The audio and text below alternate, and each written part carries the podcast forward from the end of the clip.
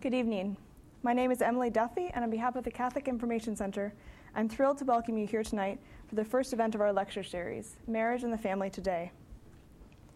This fall, the Church will experience two significant events related to marriage and the family. In September, Philadelphia will host the World Meeting of Families. Then in October, the 14th Ordinary General Assembly of the Synod of Bishops on the Family will convene in Rome. In recognition of this important time in the Church, we will be gathering for a three part lecture series to explore the most critical issues for marriage and family life today. Tonight's event, titled Reconsidering Marriage, will explore the pastoral and doctrinal questions surrounding the indissolubility of marriage. Next Thursday, on September 10th, we will discuss children, specifically looking at the effects that artificial reproductive technologies and divorce have on them. The final event on September 17th will be a conversation on gender and homosexuality. Here in Washington, we are blessed to have the John Paul II Institute, a true powerhouse of philosophers and theologians who are thinking through the essential questions of marriage and the family. Faculty members from the John Paul II Institute are the featured speakers in our lecture series. Tonight, I'm delighted to introduce Father Antonio Lopez and Professor Nicholas Healy. Father Lopez is the Dean of the John Paul II Institute in Washington, D.C. He teaches and writes in the areas of Trinitarian theology, metaphysics, the sacramentality of marriage, and theological anthropology. He is the author of numerous books and serves as editor of Humanum.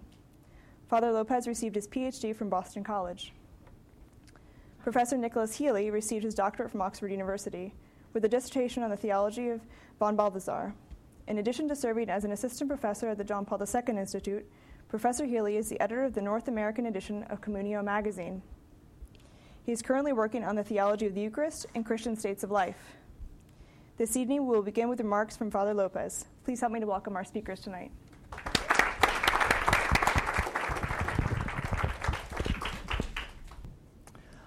Thank you very much, Emily, thank also for hosting this, hosting us tonight, and then also this uh, this series. I'll uh, I'll speak about uh, 20 25 minutes on the, one one issue that is normally not uh, not discussed, and uh, the nature of marriage's indissolubility, and then uh, um, yeah, and then uh, Professor Healy will follow follow up with it with more specific issues, right? So for the sake of precision, I decided to to write. So hopefully you and I will be done more or less about the same time. Mm. So. The 14th Synod of Bishops has uh, this official theme the vocation and mission of the family in the church and in the contemporary world. This, uh, this title aptly captures Pope Francis's concern to help men and women live family life more fully and to invite the church to reflect on both the nature of the family and the light that Christ's revelation of divine and human love sheds on several circumstances contemporary families must face. Much discussion has already taken place. Universal access to the bishop's interviews during last year's extraordinary synod and to both the uh, Relatio Synodi, which is a document that gathers propositions voted on by the Synod bishops, and the Instrumentum Laboris, which is a document used as a tool or resource to guide the work of the upcoming Synod, has allowed everyone to comment, wonder, or uh, wail. One of the most heated debates revolves around the possibility of giving communion to divorced and civilly remarried couples.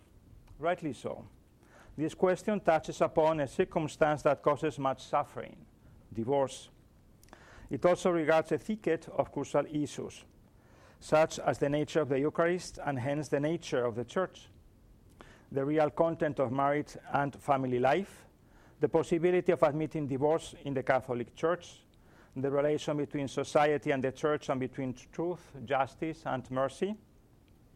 Tonight, I wish to look at only one of these questions in order for us not only to see more clearly what is at stake in the current conversation, but also to rediscover the beauty of married life and nuptial love.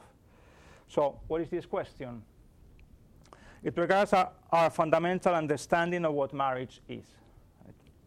The pragmatic and emotionalist character of our society disposes us to be sympathetic to suffering and to make haste to fix problems.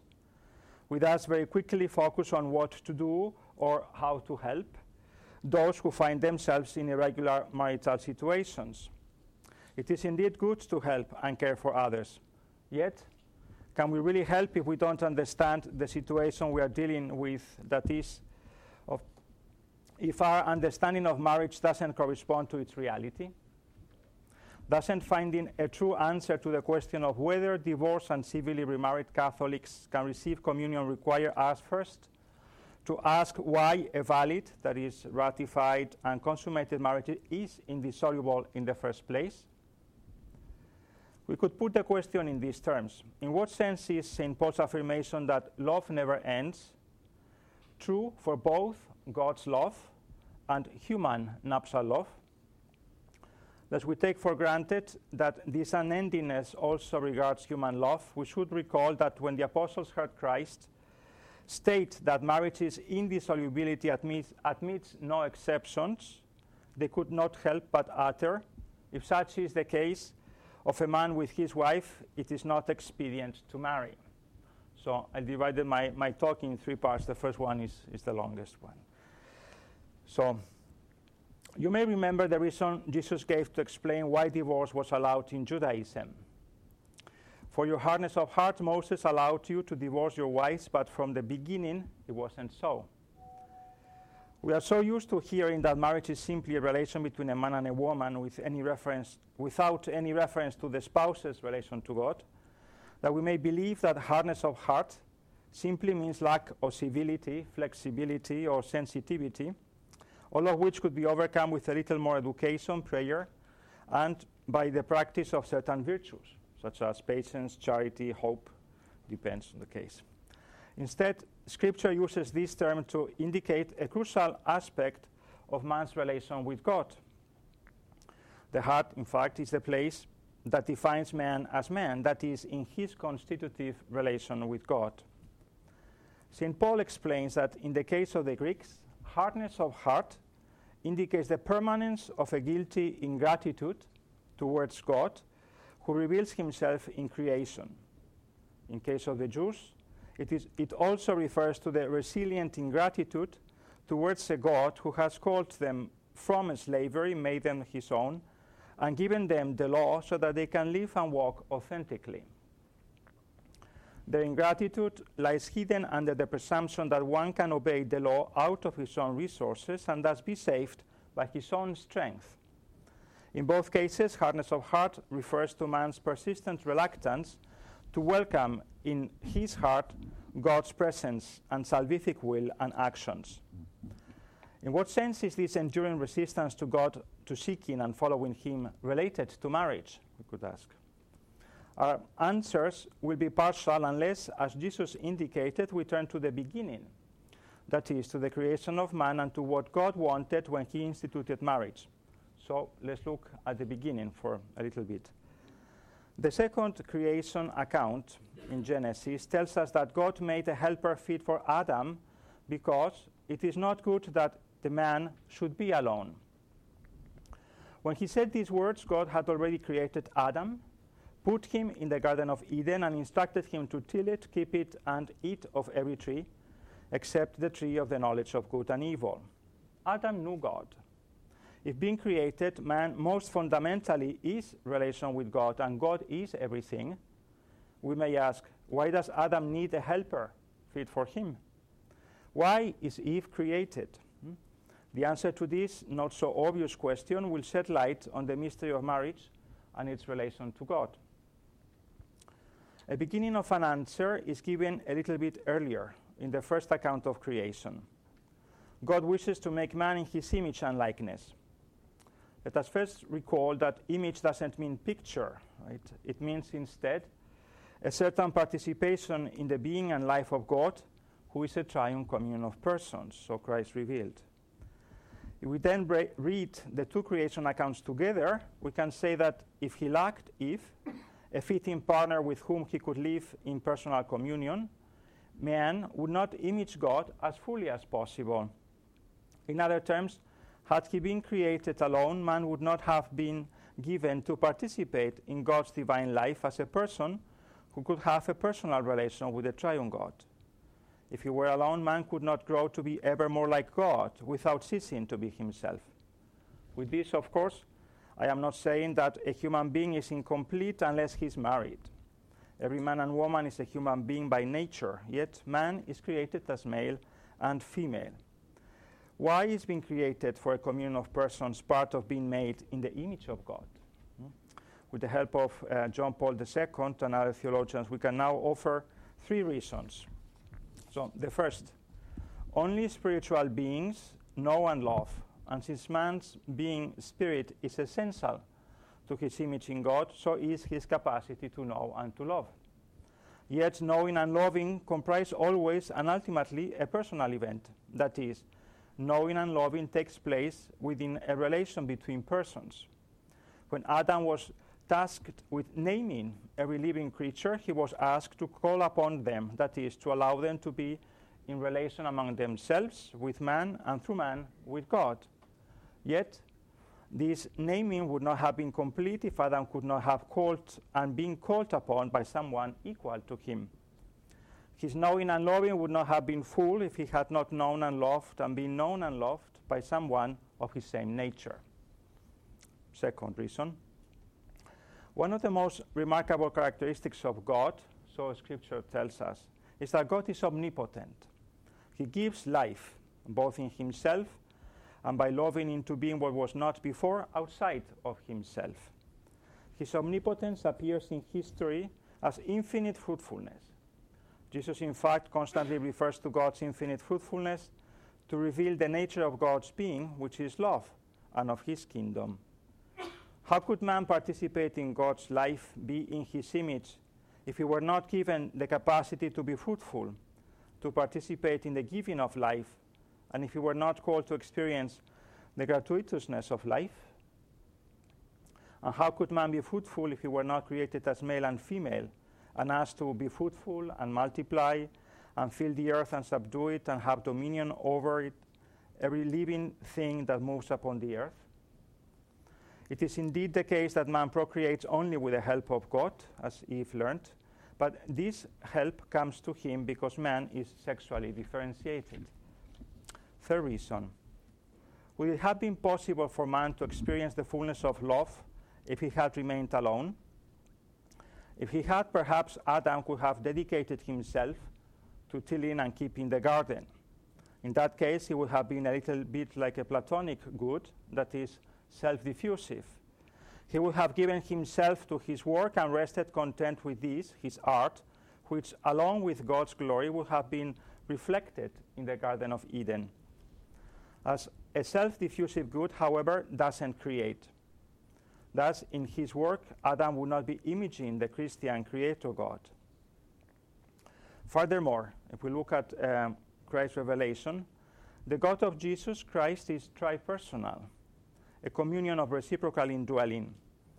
Christ therefore revealed that God created and redeemed man so that men may first be one as Christ and the Father are one and second, call upon God as Father. In this unity of adoptive sonship, man can be himself by living for God and with God. Revealing his relation to the Father and opening it up to man, Christ revealed also the ungraspable depth of what human experience merely tastes. Love is complete when it is freely reciprocated and when lovers dwell in each other. Had Eve not been fashioned from Adam's rib and given to him by God, Adam would not have known what it meant to give himself to someone of his own nature. Furthermore, he would not have known what it meant to be received by a love equal to his own. Whoever loves not only wants to give himself to his beloved, but also desires to be received by the one he loves. Without Eve, Adam would not have known that receiving, and hence depending, is also a good, and that without it, love is not love. He would not have been able to know, at the level proper to the finite creature, the reciprocation and the indwelling that characterizes divine love. These three reasons the personal character of a spiritual being's knowing and loving, fruitfulness, and the reciprocal indwelling proper to love help us to see that man's greatness as the image of God is inseparable from God's creating him male and female. To the sexual difference, man is able to more clearly image the communion of love that God is, and thus to live and reveal God's triune life. These reasons also allow us to realize that nuptial human love, the fruitful and unifying love between a man and a woman, although infinitely unlike God's love, exists only in relation with God. Spouses knowing and loving each other takes place only in their being known by God, who calls them to know and love each other in Him. Their fruitfulness is a participation in God's never ending power to give life. And their unity allows them to participate in the giving and receiving of love without losing their respective identities. For the spouses, albeit equal, remain irreducible to each other. Each one is determined by his or her unique relation with God. It is no wonder then that when Adam and Eve disobeyed God and ate the forbidden fruit, their nuptial relation was fractured. Power, not abiding love, and communion dominates. Your desire shall be for your husband, and he shall rule over you, says Genesis. Furthermore, enmity with God also meant that fraternal relations were ruined. No longer able to see God's fatherhood, brothers like Cain and Abel compete for the father's love and kill each other man is born to die, and out of fear that God may be a deceiver, gives death.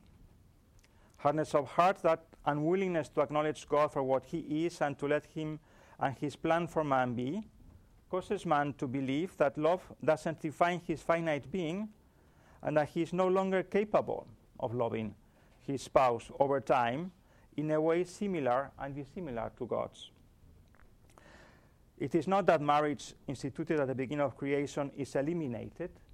Rather, because of his hardness of heart, his rejection of God, man cannot welcome the other fully.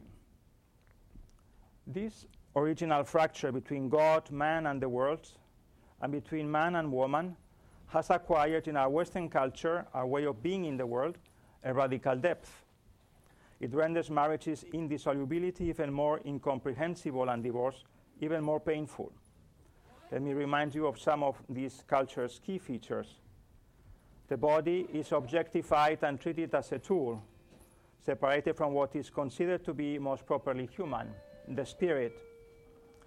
The spirit is conceived mainly as a freedom that defines itself as it sees fit and relates to everything only as it chooses. Thanks also to contraception, man detaches love from conjugal intimacy, sex, and separates these from two fruit, these two from fruitfulness. One can love without having sex, have sex without loving, and nowadays have children without either love or sexual intimacy. Today, we are also governed by the unfounded belief that one can choose to identify his own gender apart from consideration of the body, which is therefore conceived in merely biological terms, abstracted from the person himself. We all know how much suffering all these fracturing causes. The breaking apart of the three elements that constitute nuptial love, the unity of love, sexual difference, and fruitfulness, is simply the outcome of replacing the image of God with a new image that man fashions for himself. The fracturing in turn reinforces the rejection of God. Needless to say, if the person conceives himself today as sheer spirit or freedom, having only a secondary relation to his or her own body, then the basic human relations, such as sonship, fatherhood, motherhood, nuptiality, or brotherhood, cannot but sec- be secondary to the person. This anthropology, anthropology in which man conceives himself or tries to be like God but without God, reduces marriage to a ridiculous caricature, a romantic love subject to the emotions one experiences, which, as emotions, escape the spirit's power to determine itself. The one who loves, after all, is in the hands of the beloved, not in his own hands. In this, our modern view, marriage is nothing but a temporary association brought into existence when two fundamentally equal and autonomous human wills feel the desire to live an intimate life together for the purpose of helping each other fulfill their personal lives. Judith Wallerstein suggests that this perception of love and marriage has, quote, created a new kind of society that offers greater freedom and more opportunities for many adults, end quote. Sociologists and historians of marriage, like Stephanie Coontz, are aware that this perception of love as intimacy is inseparable from a culture of divorce. They all think that although marriage has become a very fragile and insurmountable transient reality, we are now better off. Of course, no one wants to go through a divorce and no one wishes it for anyone else, yet, the appreciation of the self as autonomous will and of love as transient, irrational feeling is so harmonious with our current liberal democracy that despite the fact that this conception of love contains the seeds of its own demise, very few are willing to put it into question. To do so would require that one completely reconceive the contemporary horizon of meaning and the concrete social way of life in Western liberal democracies. So, on to the, the second point no? marriage as a sacrament of redemption. In such a culture, the claim that human love can be indissoluble, that is, faithful over time in a way analogous to God's love, will continue to elicit the same reaction as that given by the apostles when Jesus confirmed the absolute character of marriage's indissolubility. This incredulity will remain until we see that God's love is faithful over time. That is, that He doesn't shun the one who hates and rejects Him, and more importantly, when we see that God's faithfulness can make possible anew and without bypassing human freedom the original indissolubility that he intended for human nuptial love. Were man not to credit God's faithful love, he would continue to think that indissolubility is the great and lofty ideal to which spouses aspire, but which does not regard the very nature of marriage, only how spouses live it. To put this view synthetically, indissolubility regards morality, basically human action, not the very nature of married love. Yet, if we contend that indissolubility is simply moral, a human doing, why do we not just bring this logic to its, its conclusion and say that love as such, hence God, doesn't remain true over time, and that marital faithfulness is just an exception to what is indeed the case by nature? Why not accept that fidelity is the exception to the rule love fails? In the Old Testament, God proved numerous times that He is faithful to His own promise. Yet the Father's faithfulness was not reciprocated fully by a human being until the beloved Son of the Father, unforeseeably to man, became flesh and offered Himself on the cross for man's salvation.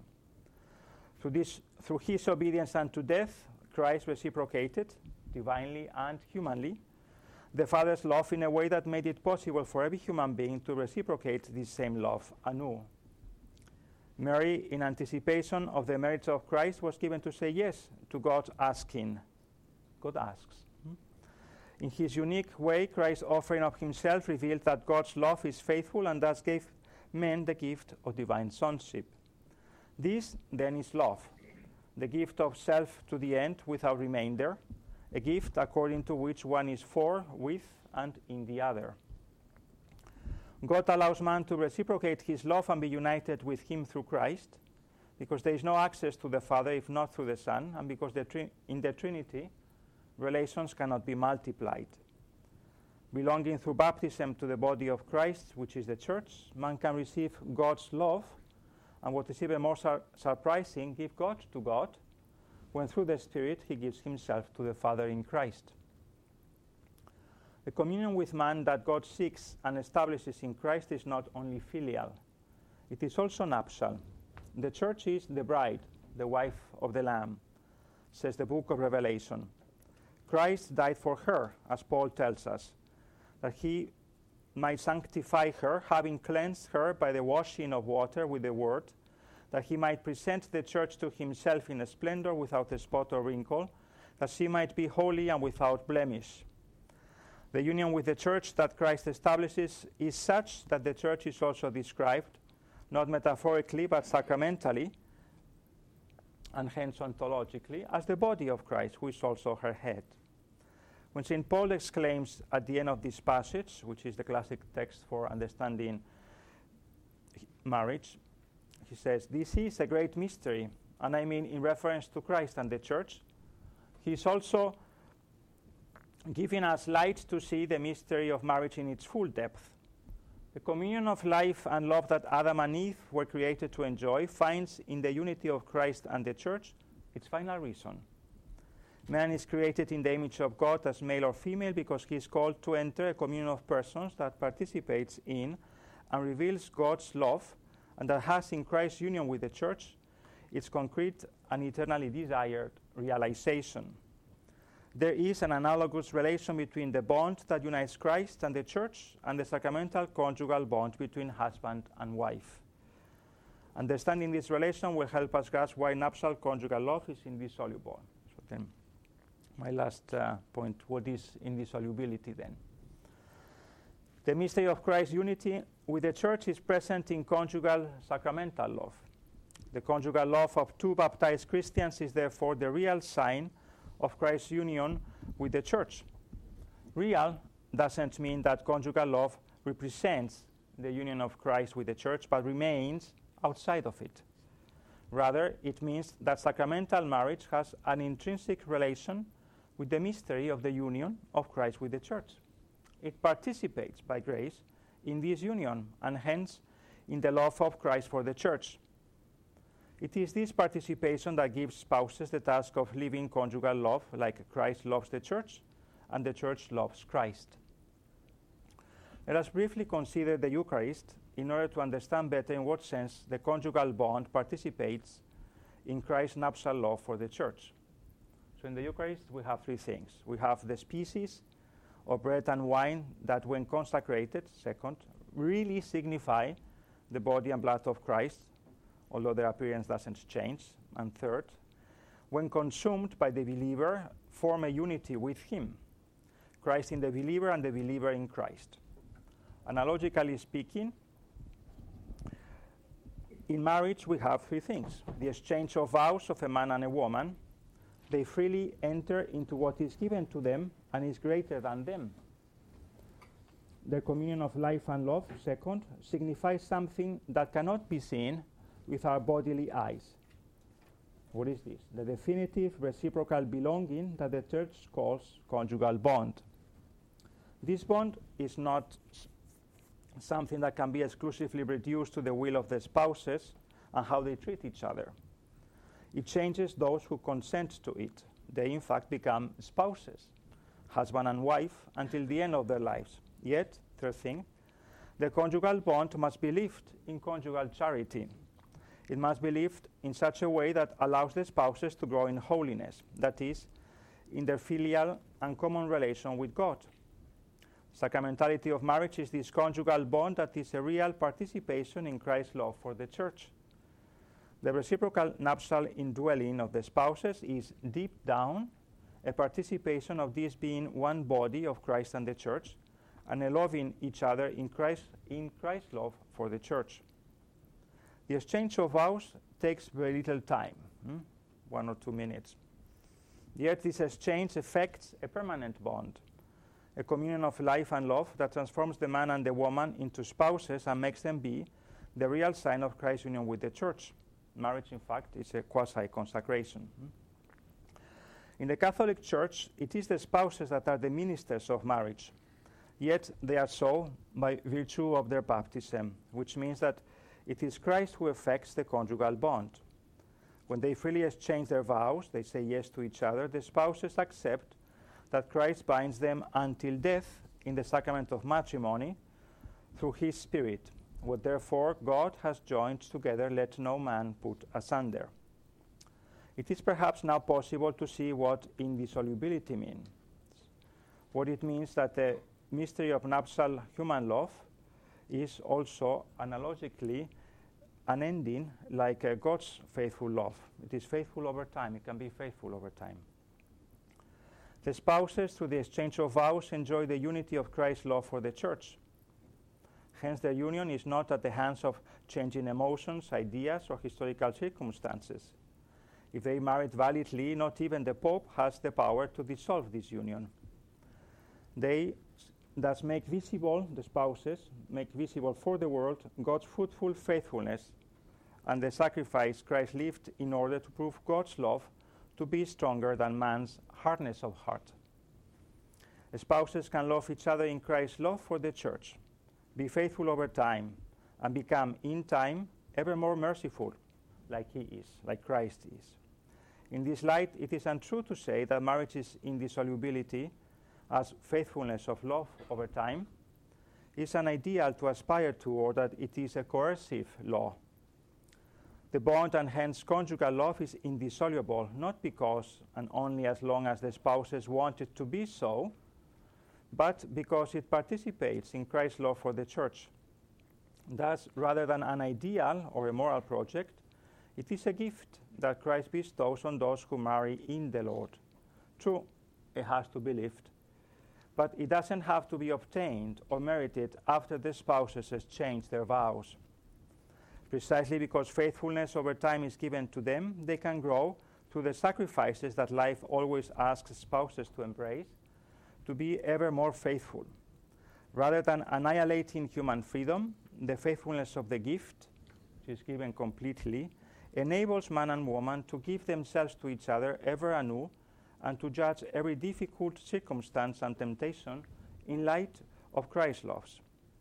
The Church, who is expert in humanity, has the task of opening man to God and accompanying men and women to the truth of nuptial love, which she, as the bride of Christ, shares in an overabundant measure.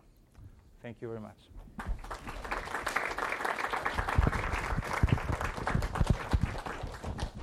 So let me first say uh, thank you to Emily Duffy and the Catholic Information Center for the invitation to um, share some thoughts about the sacrament of marriage. My title is Marriage and Eucharistic Communion Pastoral Care for Civilly Remarried Catholics. In a letter that she wrote in December of 1955, the Catholic novelist Flannery O'Connor recounts a dinner conversation she had with another Catholic who considered himself something of an intellectual, who had matured to the idea that the Eucharist is only a symbol of Christ. She describes her response as follows I replied in a shaking voice, Well, if it's a symbol, to hell with it. That was all the defense I was capable of, but I realize now that is all I will ever be able to say about it, outside of a story, except that it is the center of existence for me. All the rest of life is expendable. It is difficult for Catholics to find words that are adequate to express the mystery of Christ's Eucharist. Our faith in the real presence of Christ in the sacrament is a grateful acknowledgement that in the incarnation, sacrificial death, and resurrection of Jesus of Nazareth, God has communicated the very substance of his life and love. The mystery of God's incarnate love is, as it were, summed up and concretized in the sacrament of the Eucharist. In receiving this gift, we enter into communion with the triune God and we enter into communion with all those who belong to the body of Christ, the church. The Eucharist is indeed the center of existence. Because Eucharistic communion is the heart of Christian life, the experience of not being able to receive this gift is a source of genuine suffering.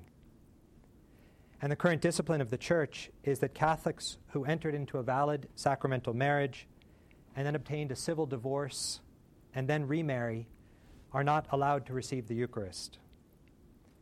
How should the church respond to this situation? How can the church's pastors bear witness to the inexhaustible mercy of God? How can the church help to heal the wounds in these painful situations? A few months after his election, during the return flight following World Youth Day in Brazil, Pope Francis was asked the following question Holy Father, during this visit you have frequently spoken of mercy with regard to the reception of the sacraments by the divorced and remarried, is there the possibility of a change in the church's discipline, that these sacraments might be an opportunity to bring people closer rather than a barrier dividing them from the other faithful? Pope Francis responded to this provocation by emphasizing the importance of mercy. The church is a mother, and she seeks to heal those who are hurting. Secondly, he mentioned without commentary that the Orthodox have a different practice that they call oikonomia, which means, quote, they give a second chance. He then said that the problem needs to be studied further within the context of the pastoral care of marriage, and he referred the issue to the upcoming synod on marriage and the family. In the two years since, this question has been the subject of intense study and debate, and no doubt the discussion will continue during the next synod next month. One of the distinctive features of the 2014 and 2015 synods on the theme of the family is the desire of Pope Francis to involve all the faithful in the synodal process, beginning with the questions that form part of the preparatory document and extending through the publication of the Instrumentum Laboris. The lay faithful have been called to accompany the synod in prayer and in reflection.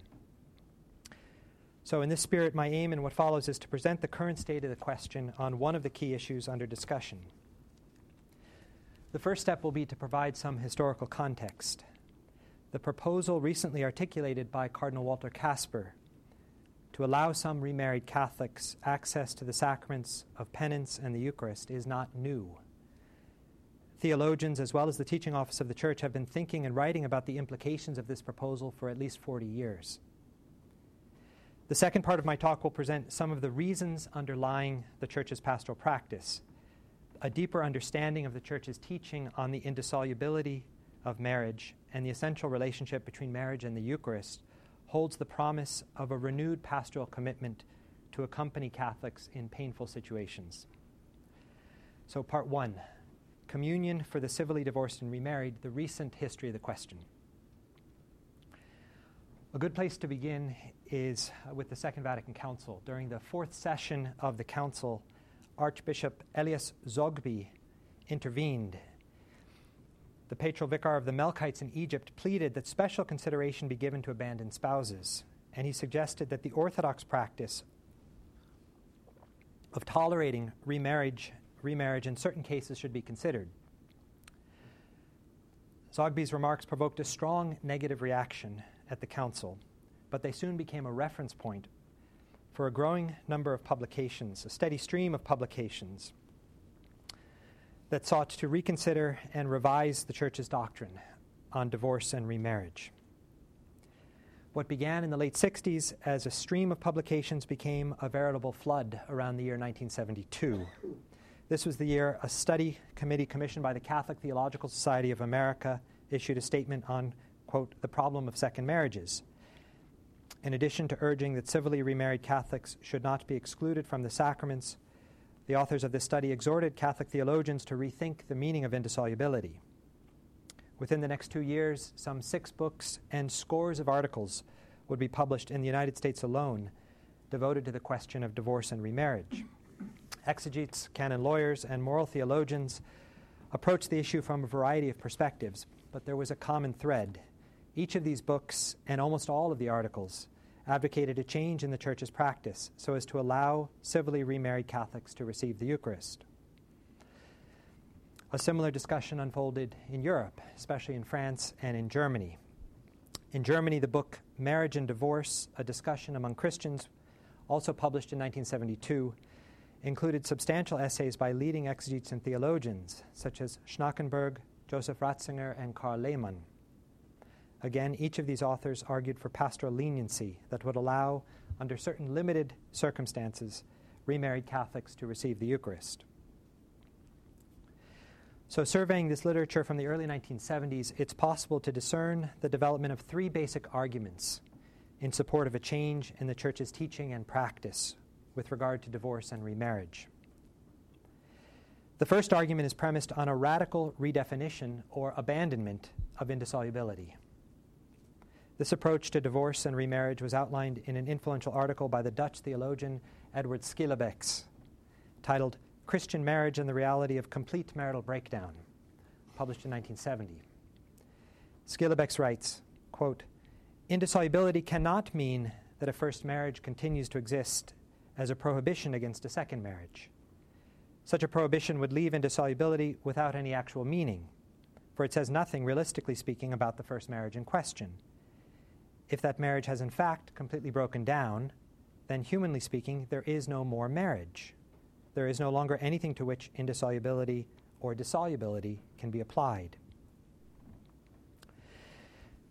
It's worth noting that proponents of this position often appeal, and wrongly in my view, to the theology of marriage set forth in Gaudium et Spes. The argument in its bare essentials goes something like this Gaudium et Spes redefined marriage in more personalistic terms as an intimate communion of life and love.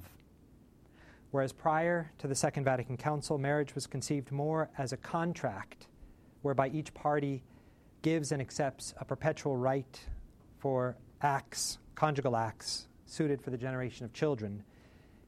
Gaudium et Spes speaks of marriage as a covenant of love formed by the spouses giving and receiving themselves. In short, the Church now teaches that love belongs to the very essence of marriage. It follows, uh, these theologians argue, that when love dies or no longer exists, the marriage itself ceases to exist.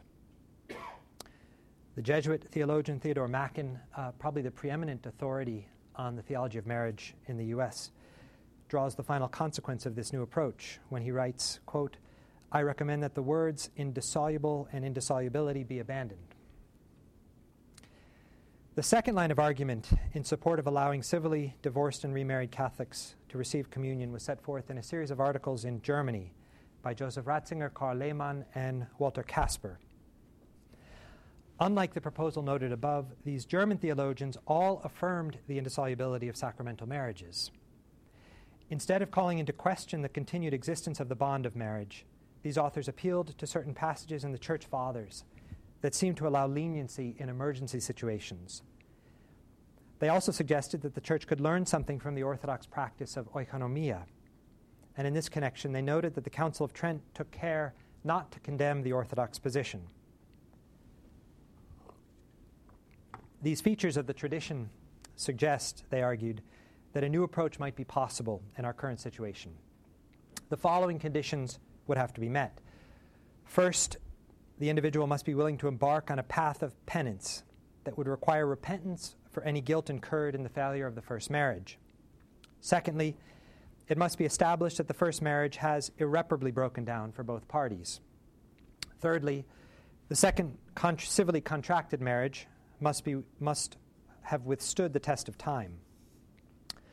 When moral obligations have arisen from this second union, uh, children, then and only then would it be possible and indeed just for the Church to make a concession in order to allow these individuals to receive the Eucharist. The third line of argument, which I do not have time to elaborate, sought to resolve the dilemma by means of an appeal to the internal forum, namely an individual's conscience and this solution can take different forms. Some authors propose that an individual convinced of the invalidity of their first marriage, but unable to prove that in the external forum, could legitimately enter into a new marriage.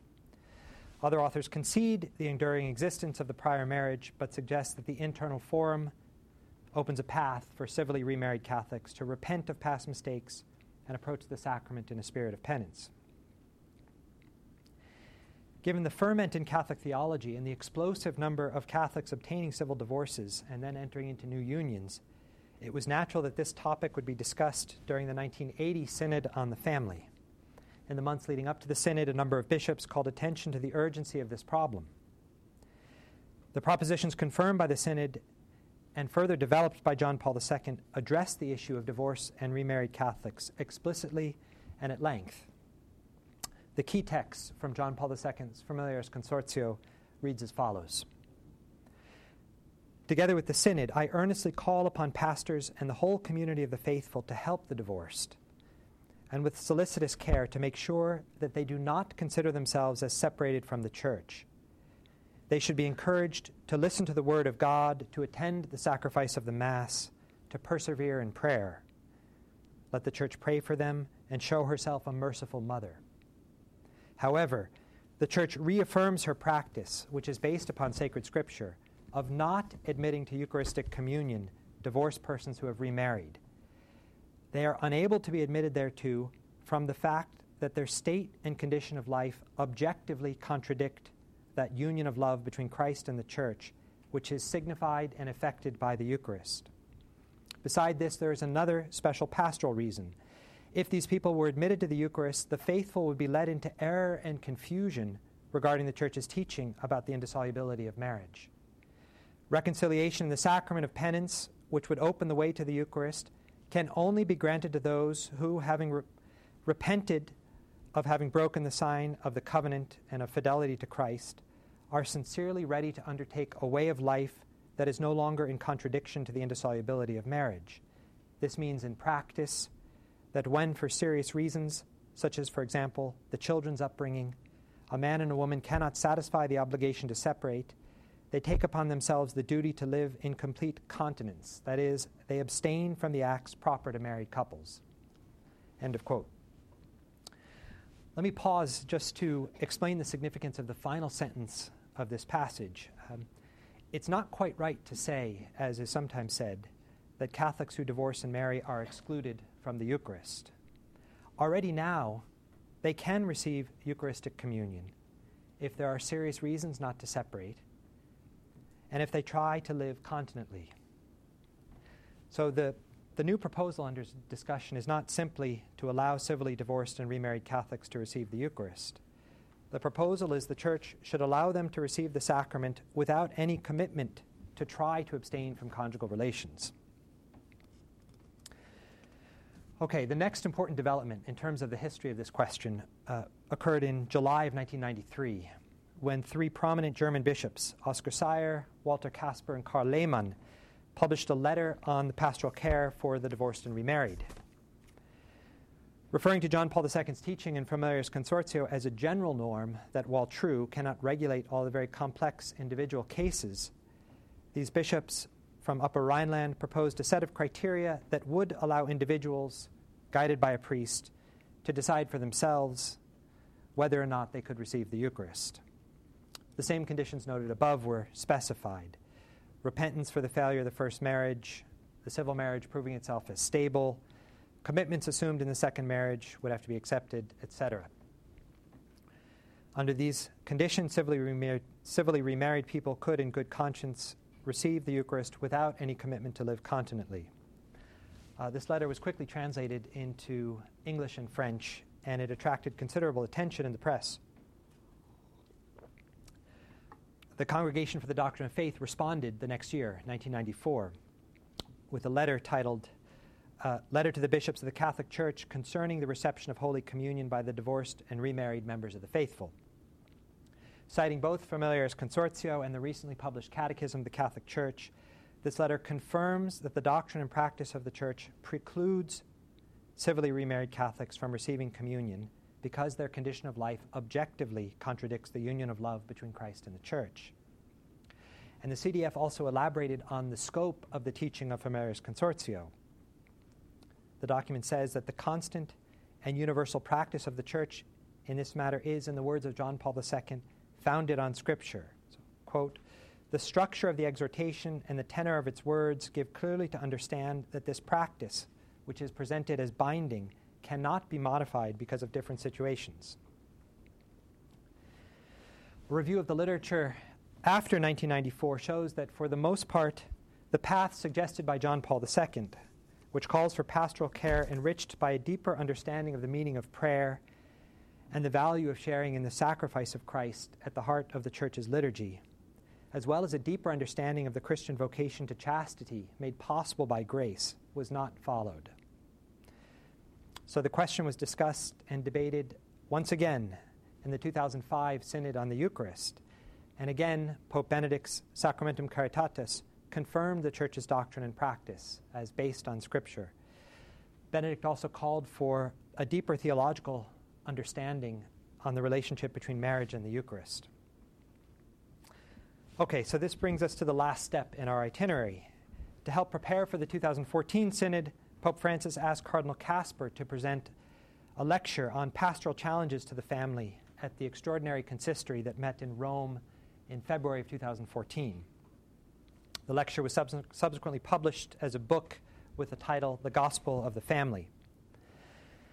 Following a preliminary reflection on the theme of the family in the order of creation and in the order of salvation, Kasper turns his attention to the question of pastoral care for the divorced and remarried. He essentially restates the pastoral proposal that he had outlined in 1977 and in 1993.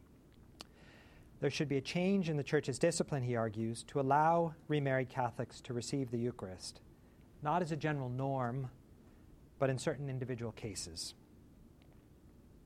if a person is truly sorry for the failure of the first marriage and is ready to follow a path of penance, if a person cannot undo the commitments that were assumed in the second civil marriage without incurring new guilt, if he or she longs for the sacraments as a source of strength, how can the church exclude such a person?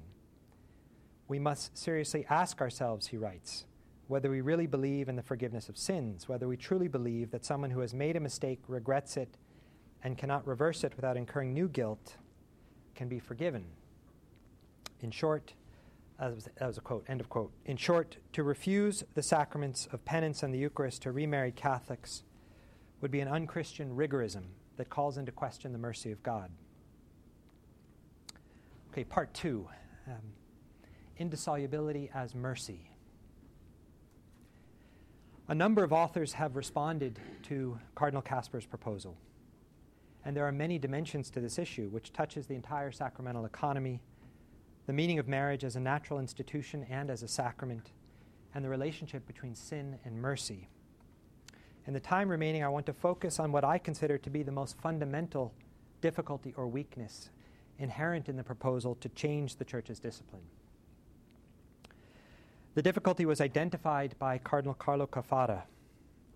What about the first marriage? If the church is going to extend mercy and pastoral solicitude, it matters a great deal to know whether or not an individual is married. An interview with Cardinal Kasper, published last year in Commonweal, sheds light on precisely this question. The editors of Commonweal ask the following quote, when it comes to the issue of communion for divorced and remarried, you have your critics. Cardinal Caffarra, the Archbishop of Bologna, was given space in Il Foglio to criticize your proposal. He has one question for you What happens to the first marriage?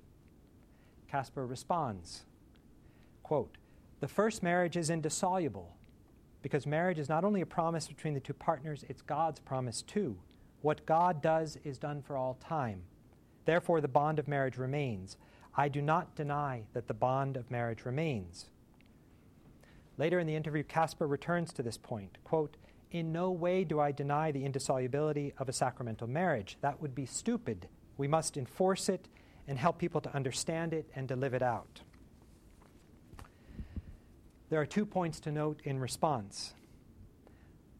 By upholding indissolubility and thus the continued existence of the bond, Kasper is forced to abandon the exclusivity at the heart of marriage, both as a natural institution and as a real symbol of Christ's love for the church. Allowing multiple marriages or allowing conjugal relations outside of the context of marriage represents a clear departure from the words of Christ and the constant and universal teaching of the church. In other words, Kasper's proposal represents a change of doctrine not simply a change in pastoral practice. And here it's, it's perhaps worth noting a crucial difference between Kasper's proposal and the Orthodox practice of oikonomia, which some take as a model. The Orthodox churches tolerate and bless a second and a third marriage precisely because they do not uphold the indissolubility of marriage as an ontological reality. The Orthodox do not and would not countenance a second union while affirming, as Kasper does, that the bond of the first marriage remains intact. Furthermore, Kasper's proposal does not accord with the Church's understanding of indissolubility, despite his repeated assurances to the contrary. The ground of indissolubility is the total and permanent self giving of the spouses through their exchange of vows and through their one flesh union. Through the grace of the sacrament, this reciprocal self giving is a real symbol of Christ's love for the church. This is why there is an essential and intrinsic relationship between the sacrament of marriage and the mystery of Christ's Eucharist, which is the sacrament of Christ's union with the church. In an important passage in Familiaris Consortio, John Paul II ties together the idea of love as a total gift of self and the grace of indissolubility. He writes, being rooted in the personal and total self giving of the couple, and being required by the good of the children. The indissolubility of marriage finds its ultimate truth in the plan that God has manifested in His revelation. He wills and He communicates the indissolubility of marriage as the fruit the sign and the requirement of the absolutely faithful love that God has for man and that the Lord Jesus has for the church. End of quote. Indissolubility, the fruit, sign, and requirement of a total and permanent gift of self that participates in Christ's love for the church, includes and requires exclusivity. If a theologian or pastor of the church thinks it is possible to be indissolubly bound to another in marriage while allowing for sexual relations with someone else, he or she has not affirmed the truth of indissolubility. The gift of an indissoluble bond is at once the form and fruit of Christ going to the end of love by handing over the very substance of his life to the Father and to the church, and the form and fruit of a genuinely human love that desires to give the totality of one's life and to receive the beloved in an irrevocable communion. Sacramental indissolubility is a supreme gift of mercy, whereby divine love indwells human love and allows this love to grow beyond itself, to participate in God's love and God's faithfulness. This grace enables those who exchange wedding vows to say in truth, I pledge my life to you in good times and in bad, in sickness and in health, unto death, and to know that these words are true. The gift of indissolubility means that despite the vicissitudes and suffering that come with illness, human failure, and sin, the sacramental marriage bond remains an abiding source of mercy and forgiveness. The grace of the sacrament heals the incapacity of two human beings to love each other forever unto death. The indissoluble bond is not simply a moral ideal that the couple should strive toward or aspire to. It is an ontological reality grounded in the merciful love of God, a reality that encompasses the entire lives of those who receive the sacrament.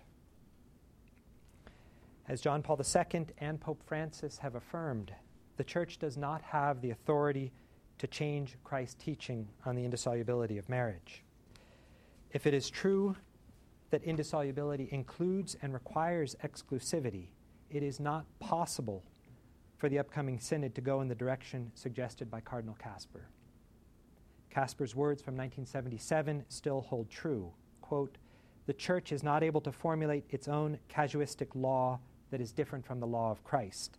It can only be faithful to the words of Jesus. It cannot simply pay lip service to its confession of the indissolubility of marriage and undermine it in practice. Toward the end of his papacy, sorry, toward, toward the beginning of his papacy, Francis summed up his vision for the church with a memorable image. The church is like a field hospital, hospital after a battle before doing anything else, we have to heal the wounds, right? Heal the wounds, heal the wounds. If the church is like a field hospital, the sacraments are the medicine that really contain and mediate the healing grace of God's love. But there's always more to the sacraments, especially the sacrament of the Eucharist, which sums up our faith. The sacraments are not just medicine, they're more like the hospital itself, a place of healing and renewal. And more than being simply a hospital, the sacraments disclose the deepest truth of our origin and our final destiny. They open a space for authentic human life, for mercy and forgiveness, and for the renewal of creation. Just as in the Eucharist, the whole mystery of Christ's life and love is, as it were, concentrated and really given to the church, so too in marriage there is a sacramental bond that can encompass all of one's life, even the most difficult and painful situations of illness suffering, and abandonment. Even a marriage that has been deeply wounded or trampled on remains a hidden source of mercy and forgiveness, albeit a mercy that might entail drawing close to Christ's own suffering. God's love and grace remain present, not simply as an ideal, but in and through the undying marriage bond that is a sign and source of God's faithfulness and a real symbol of Christ's victory over death. To paraphrase Flannery O'Connor, if sacramental indissolubility is only a moral ideal, to hell with it. Uh, thank you.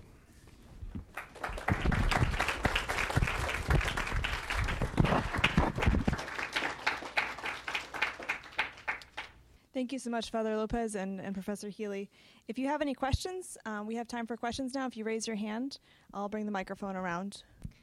So I guess the obvious question is even if theologically we know that this that it can't be uh, something other than it actually is, what if the synod does come out with a statement that uh, is in opposition to current teaching? Well, I'll just my initial answer is uh, it can't. So I mean, that, and it seems to me that um, that's the answer right now. Uh, we may have to talk again in in a, in a month or a year. Uh, right right now, uh, it, by by my understanding, it it can't. Um, the, the, um, now where the uh, it, uh, you know, we, we, we believe that, that the Holy Spirit guides the church and guides the church's teaching office. Uh, that's, that's a protection from error. You can have a teaching office that makes some, some bad mistakes, that does things that are very imprudent, that says things in a way that are extremely confusing, and even that uh, says and does things that, that, that cause damage to, to the faith of the simple. But insofar as the teaching office of the church is exercised deliberately to resolve a disputed question on faith and morals, there's a protection from error. In terms of, um, I agree with you that the Holy Spirit guides the process, so I agree with you that it can't. um, my question is in terms of the authority of a synod, or in terms of the authority of the teaching, if it were to come out in such a way that it was not in line, what is the authority of the That's synod? easy. Uh, the authority of synod is Nothing. Zero. A synod, simply qua synod, um, does not have any authority in itself. And this, we have to be very clear, a synod is distinct from an ecumenical council, which is an exercise of the authority bestowed on a bishop, the bishops acting in unison together with and under Peter. Uh, a synod has only the authority delegated to it by the Holy Father. So it, you, you, you have to consider to what extent the Holy Father recognizes, acknowledges the um, the finding of a synod to to, but in itself, it doesn't have authority. So hence the uh, the purpose of the of um, gathering the synod, right, is uh, for the Pope to receive some help in understanding the situation the Church is going through, and then to present to him certain uh, propositions as of um, maybe mm, what in, in our case um, marriage and family life. Then then the pope can determine uh, what would be best to do in, in, in that case no? But it's uh, um, it's more in consultation no? than than some sort of a congress right? I, I thought that um, ma- you know if a couple gets divorced if the marriage is annulled that would resolve these issues and the person would be able to participate fully in the mass and you know receive holy communion. My concern is you know when i've spoken with divorced couples they say well i don't want to get the marriage annulled because i have children and that what happens to the children? Is it possible that the church is not educating people about annulment enough and you know what is true and what's not true that maybe this is part of the problem? Because i think that I would re- the annulment would resolve everything wouldn't it uh, yeah, I mean, it, it, we we yes, we have to be clear. There's there's a difference, a radical difference between an annulment and a civil divorce. Um, an annulment is a declaration that there there wasn't a marriage. Now, uh, how how you communicate that to to a couple that has children is is a delicate pastoral question uh, that I think uh, clearly the church can can do can do more in terms of pastoral care and accompaniment. But I, I'm a, a little bit hesitant to think that annulment is the solution to the problem. You really have to think of the annulment process as not a way out of handling difficulties, but um, how to determine the truth of whether there is or isn't a marriage. And we can be merciful and know that it's young people today.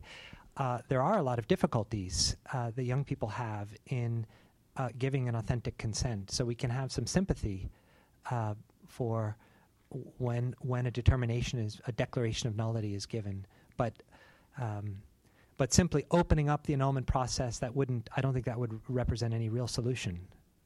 Uh, it's interesting, uh, in, in his book, The Gospel of the Family, um, when, when Cardinal Kasper uh, starts to think of a pastoral solution, he proposes, as it were, two, two possibilities, a plan A and plan B. Plan A is opening up the annulment process, uh, giving giving a, a, priest in each diocese the authority. So you you remove it from the the juridical order and make it a pastoral question. But then he, toward the end of that section, he says, you know, this really uh, this really wouldn't work. Uh, it would give the impression of dishonesty, and and so then he goes to his plan B, which is what I discussed, which is conditions where there is a valid sacramental marriage. Um, yeah, just one quick um, follow up. I, think that you raise a very important point. Know, that ma- many times when we think about divorce, um, ch- children are normally an afterthought. No, also because the, the couple is normally going through such a turmoil. Know, that um, they, can't see anything else besides just uh, what they are going through. At least one of one of the members of the couple, right? I, think that instead, if uh, one were to look at um, divorce from the point of view of, of children, what happens to children, right? Uh, it would be easier to understand what's at stake in marriage itself, right? Uh, because um, no, not just simply because mm, yeah they, they suffer much and then uh, they don't know where they belong and uh, how many houses they have and who they are right which is all true but um, yeah, looking at um, at their suffering help us see a little bit more what uh, yeah that that marriage and therefore um, sacramental human love is, um, is is more than what one can make of it feel uh, feel about it right? Uh, that is far more at, at stake no? But I presume that uh, ne- next week there will be more on this so I'll just uh, no? But I, I think it's very this also um, looking at uh, the the question of indissolubility and divorce from the point of view of, of children helps removing um, ideology from from the debate, no, uh, as well, no, which is which is very easy, no, when when you get to, uh, to these kind of questions. Thank you. I just I have a few comments and then a question, if that's okay. Um, I actually come from the Anglican tradition, which has been going down this road for quite some time, and it doesn't lead anywhere.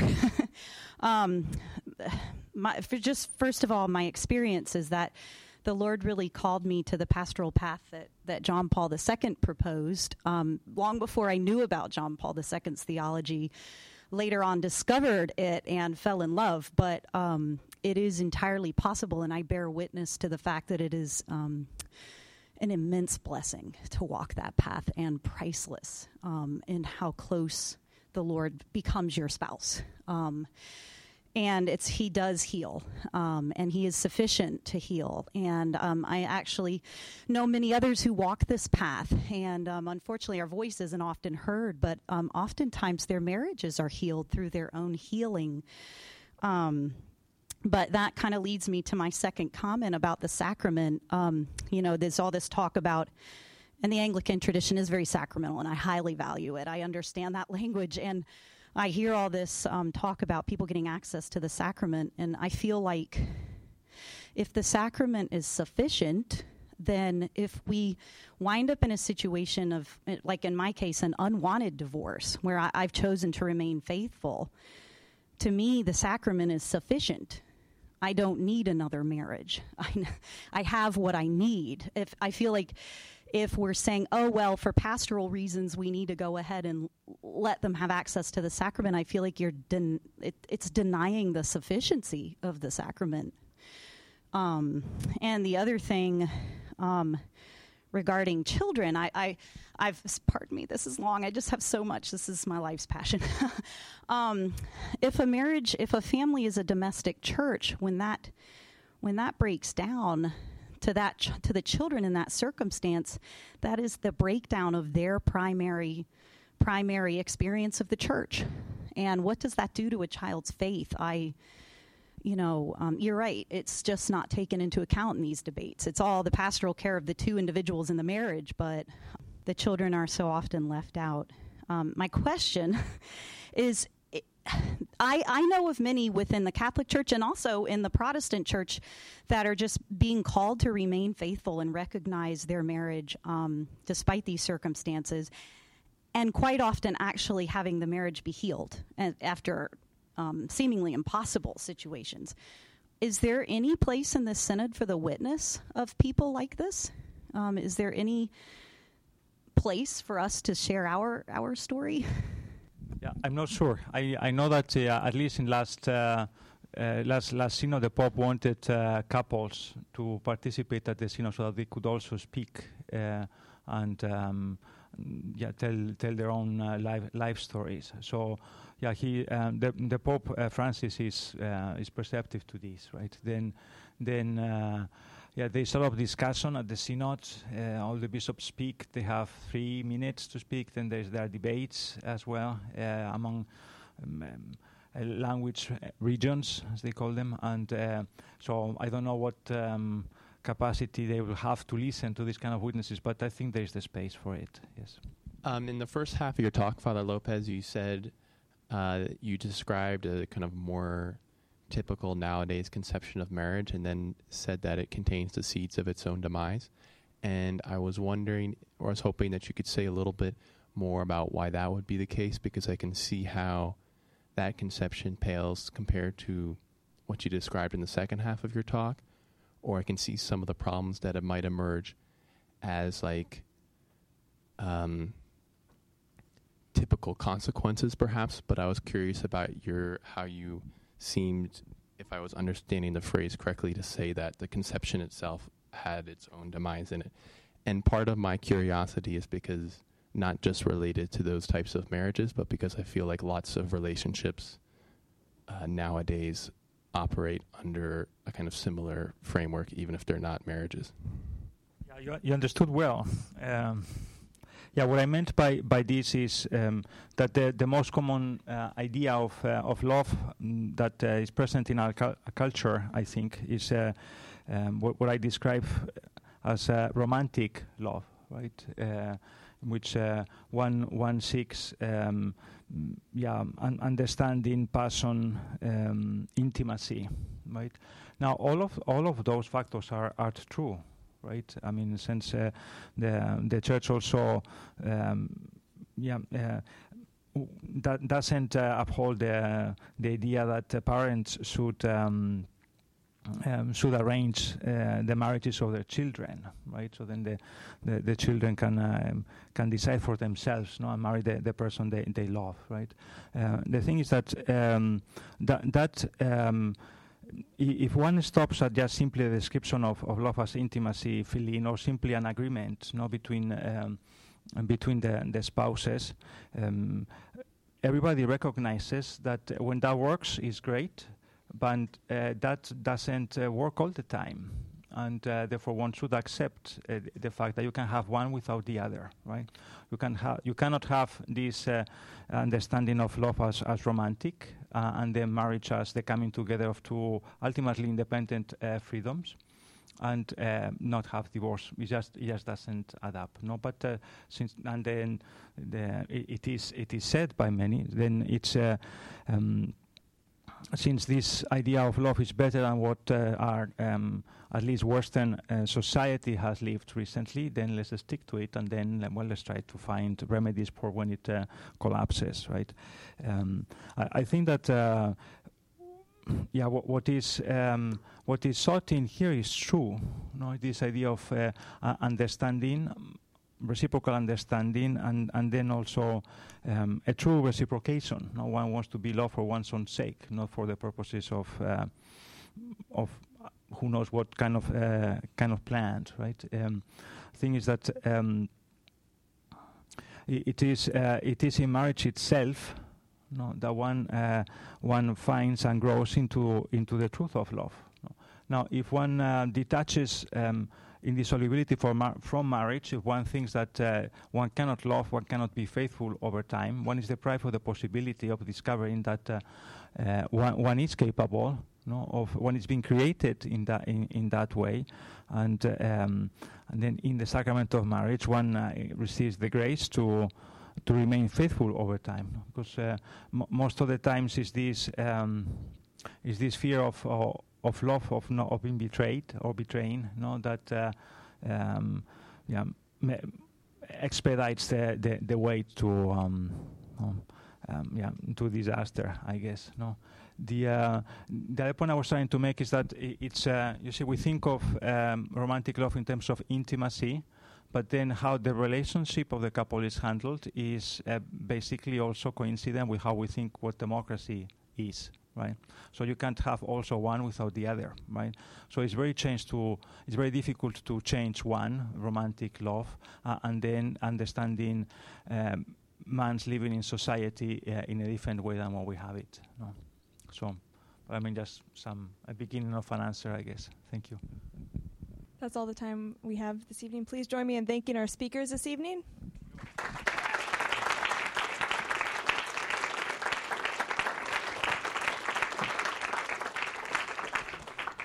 I'd also like to thank our sponsors and benefactors who have made this lecture series possible. I invite you to join us on September 10th for part two of our lecture series. That's September 10th, next Thursday.